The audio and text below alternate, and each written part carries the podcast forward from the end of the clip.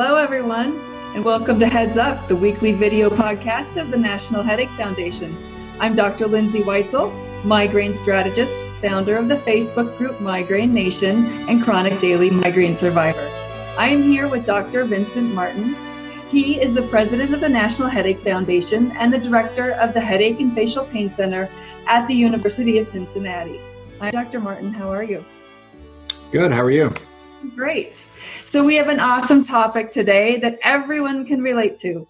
We are going to be talking about triggers and migraine and separating fact versus fiction. So, Dr. Martin and I recently returned from the 61st annual American Headache Society meeting in Philadelphia.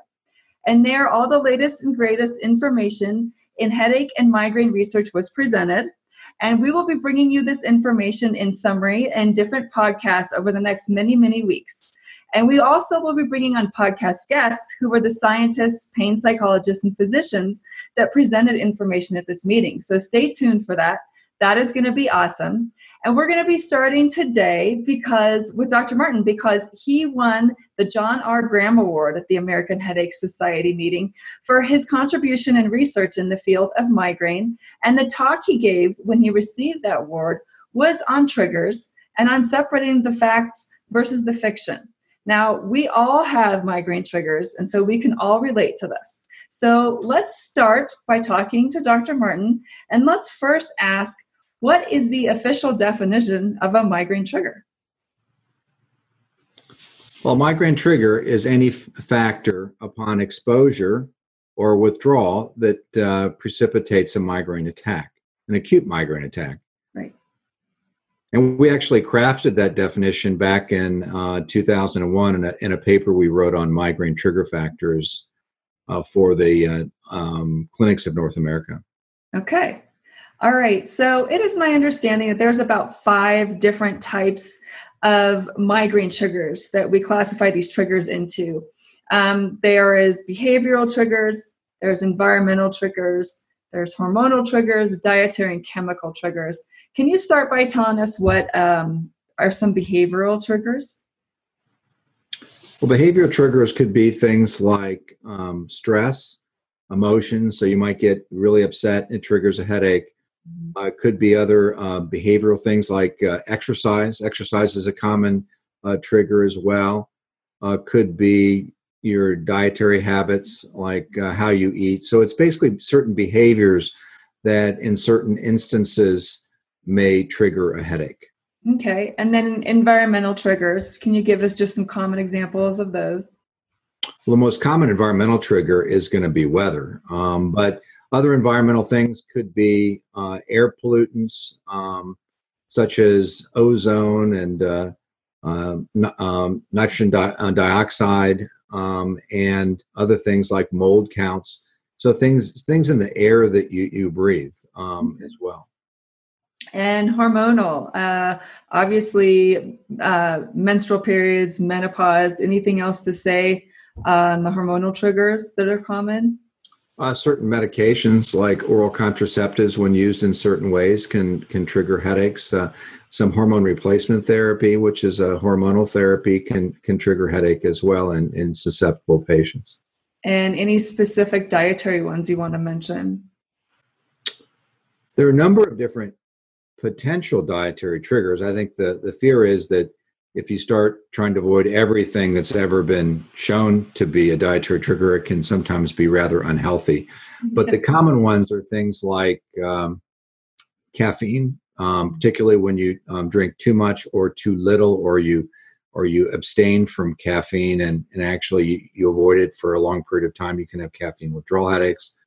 Another one would be artificial sweeteners uh, things like uh, aspartame and sucralose that are added to various beverages. Um, other things would be uh, monosodium glutamate, which is uh, um, a flavor enhancer found in a lot of processed foods. So if the food doesn't taste particularly good, then it's very pro- um, possible that MSG was added to make it uh, taste better. Uh, nitrites, which are are preservatives found in lunch meats, bacon, and sausage, and a lot of processed meats.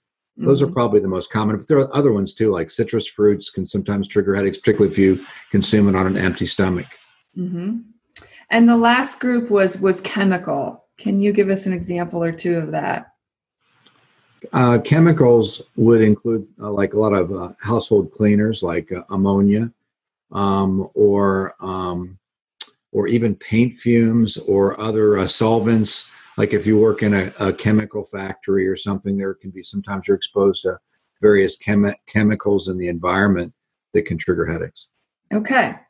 So, what is the average length of time? I think that people would find this interesting because it's actually not the same for every trigger. But what's the average length of time that you think it usually takes from when you're exposed to a trigger to when it might lead to a migraine? Depends on the trigger. Like studies would suggest, um, factors like uh, light um, and, and odors can trigger headache pretty quickly, usually within about an hour and a half. And light has even been shown to trigger it within a few minutes um, to up to maybe 15 minutes. So, um, so those are real quick triggers. Some some of the triggers that were a little bit uh, longer to evolve into a headache were things like chocolate was like 22 hours, and uh, but there could be instances where it doesn't even trigger the same day. Like right. for example, um, with stress, they found that stress the day before could trigger um, headaches the following day. So that so in some instances that may be over a 24 hour lag uh, to generate a headache, and those are called letdown headaches, where stress triggers a headache. Right. Um, so, can you tell us what a migraine prodrome is and how that relates to triggers and migraine? Prodrome is is where patients develop symptoms prior to the aura part of the migraine and or prior to the headache phase of migraine. And these symptoms can include things like intense fatigue, or it can include irritability, or sensitivity to light or noise, or in some cases, it could represent uh, neck pain as well. And the confusion with prodrome is that some of these symptoms might potentially uh, be attributed um, as, or falsely attributed as trigger factors because these are parts just of the of um, of a migraine attack itself, and some of them, you know, have the same factors that we look at um, as triggers, like stress could be irritability, and um, sensitivity light could be mistaken as a light trigger, or sensitivity to noise could be uh, mistaken as a noise trigger. But one of the big myths is that there's some headache doctors that believe that all um, uh, um, purported uh, triggers are simply prodromal symptoms, but there's certain types of triggers that would not be part of the prodrome. Like you can't explain weather that way, you can't explain hormonal triggers that way, and even with some of the other triggers like light and noise, they've been clearly shown in experimental studies to to trigger an attack mm-hmm. uh, within a short period of time. So the odds that those are completely caused by the prodrome, I think, are rather are rather small. I can't rule out the possibility that maybe a little bit of it, of night of light sensitivity couldn't account for some light triggers, but it's certainly not the whole tamale. Do all people with migraine respond in the same way to to all triggers? Well, the triggers are very individualistic. So it would be it's dangerous if you take the stance that you're going to avoid every known migraine trigger because I don't know how you could even live life. I mean, you couldn't go outside, you couldn't be exposed to noise. Um, you know, eh, um, stress would bother you. I mean, there's just no way. And, and um, there's also hundreds of dietary triggers. So there's no way that you could possibly avoid all the triggers. And there actually was a nice study that was done um, by this uh, company called Curelator, where they have a, basically an app where they can try to statistically prove whether a trigger is is truly associated with a headache or migraine.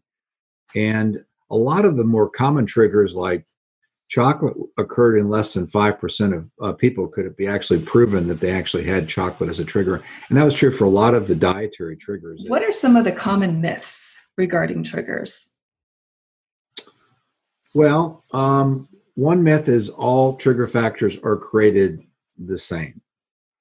So, not only do individuals have different triggers, but the strength of each trigger differs. Like, for example, um, menstrual periods are a common trigger for many women, and probably about two thirds of all women think that their headaches worsen around the menstrual periods. And those that they do have, around the menstrual period tend to be more severe and disabling than other times. That is a very potent trigger. Mm-hmm. The other trigger um, probably varies, that's very potent, varies by region of the country. There are some places where um, weather is an extremely potent trigger. And I can tell you in Cincinnati, Ohio, or St. Louis, or in the Midwest, and probably on the East Coast as well, that many times um, weather um, can be a huge trigger. Um, what we found is that both low and falling barometric pressure, and the opposite of that, which is high and rising, can trigger headaches um, as well. Mm-hmm. And the third one that's really potent is stress. Right. Um, there is uh, there are studies that have looked at stress the day before and its ability to predict stress the next day. And it's fairly correlated that you can actually predict next day's headache uh, by how much stress you had the day before uh, to a certain degree. I mean, there's nothing that's perfect. But I think those are the big three both stress, hormones, and weather. Okay. Are there any, do you, can you think of any triggers that people think are a really strong trigger that it really hasn't been proven? I guess there's chocolate. You already mentioned that. So Chocolate maybe is probably one that that people falsely um, attribute to to causing headaches. Um, I think some of the ingredients in foods can become issues because um, you don't really you can't really tell whether a given food has an ingredient. You just kind of make an assumption. Like take MSG for example. When you look at all the studies of MSG, that MSG likely triggers headaches when it's in a liquid form. Mm. So if you were to have MSG that was added to say wonton soup or something, that'd be more likely to trigger a headache than than MSG in food because the food uh, changes the absorption of MSG into your bloodstream. Mm. The other thing that's important too is the quantity of the trigger. So you can't just assume that just any exposure is going to produce a headache. So there could be times where the exposure to the trigger is quite great, mm-hmm. and that may be more likely to produce a headache than than at another time. And there was and there was this other concept that just there was an article just published about a year ago. There was there's a concept called surprisal, and that's basically where it's not so much the change from the prior day that triggers the headache, but it's the change from whatever your average consumption is. So to give you an example, it'd be like if you're used to on a daily basis drinking two cups of coffee, and uh, and today you drink four or five, then that's that's a change from whatever your norm is. That's more likely to trigger headache. But the opposite may be true as well. If you don't drink any coffee that next day, then you're probably probably also more likely to, to have a headache. So this new thought that it's not so much the change from the day before, but the change from the norm. And what that means is your body kind of probably becomes acclimated to to a certain trigger or exposure to a trigger, and then if you deviate from the norm of that, it might generate a headache.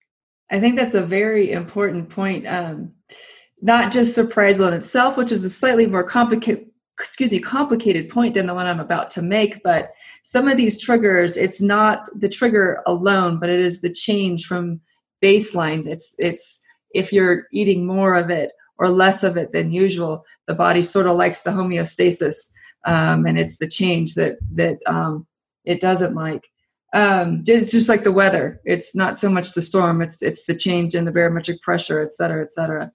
Um, so my next question is: When you meet a patient, do you utilize triggers as part of your therapy or as part of your evaluation of the patient? Well, I'm a, I'm a general internist, and also I'm also uh, uh, board certified in headaches. So I kind of take a little bit of a, a different approach my approach is to try to figure out what might be triggering the person's headaches. Um, is it, uh, do they have a neck injury and that's triggering headaches that kind of go to the back of the head? Mm-hmm. Uh, do they have something called TMJ, which is where this TMJ joint here, um, you might get uh, arthritis or um, and uh, and that might trigger headaches usually in the temple. Um, do they have um, problems with their uh, problems with their sinuses or allergies that could trigger headache in kind of a mask like distribution of the face. Um, is there some stress um, in their life? Maybe they've got some death in the family or some traumatic life event. Could that be triggering headache in them? We might need to, to um, manage that. Um, so, you know, could be could there be a hormonal trigger if there if it's a female patient? So each one of these, I'm going to try to to to pick off and address and treat in different ways. Uh, what do you think is the best way to manage our triggers? It depends on the trigger. like if it's a hormonal trigger, you're going to want to stop falls in a hormone called estrogen. And there are different ways you can do that. Like with birth control pills, for example, sometimes women will get have a week of, of placebo. During that week of placebo, the estrogen levels just pump plummet. So you mm-hmm. might want to avoid the, the placebo week in that in that situation. For stress, um, you might want to try to manage the trigger. So you might learn relaxation techniques. Um, you might do uh, uh, something called biofeedback, which is where you can kind of even like change the temperature of your finger if it's thermal biofeedback. And exercise can be very, um, very potent uh, in relieving stress mm-hmm. Um, as well. Uh, if it's dietary uh, and and if it's something you can avoid, you know, like let's say that a certain type of beer tends to trigger your headaches, you know, 80% of the time, yeah. then that may be a trigger. The other important concept is that a trigger is not always a trigger. Mm-hmm. What that means is that is that it's not going to always trigger a headache 100% of the time. In fact, if a trigger um, is associated with a headache about half the time, uh, then it probably represents a trigger, depending on what your baseline frequency is. I mean, if your frequency was 50% of the days, then a 50% rate of, of exposure causing headache wouldn't really prove it. Mm-hmm. But if it's if it's occurring significantly higher than whatever your baseline is, then it probably is a trigger factor. Is there a point where avoidance of your triggers can become a problem? Sort of focusing on that avoiding of triggers.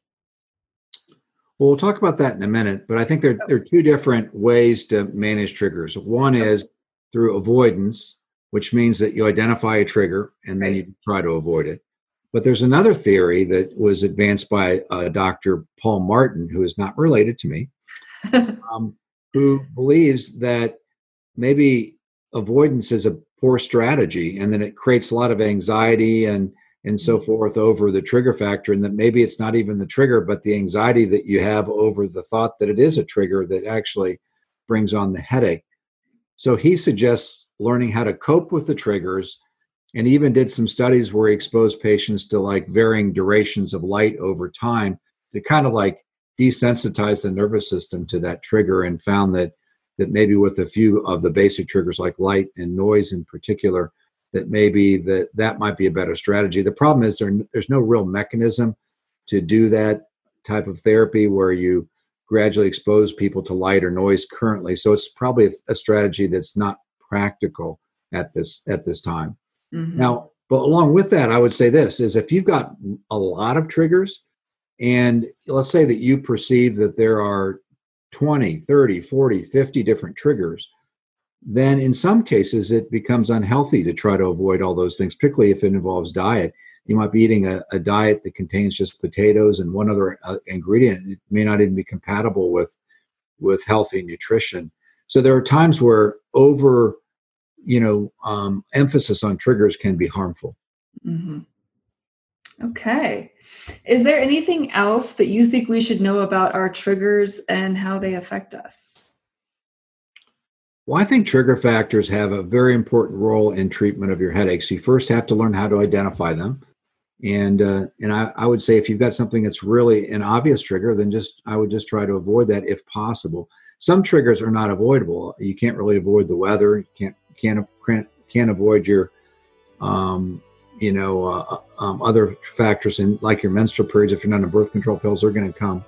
So you just have to learn how to um, to cope with these and treat these to the best of your ability. But but if you identify triggers, I think you can reduce the frequency of your headaches.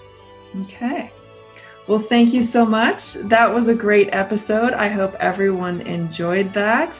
Uh, this is Dr. Martin and Dr. Weitzel signing off of this episode of Heads Up. Please join us again next week. Good night.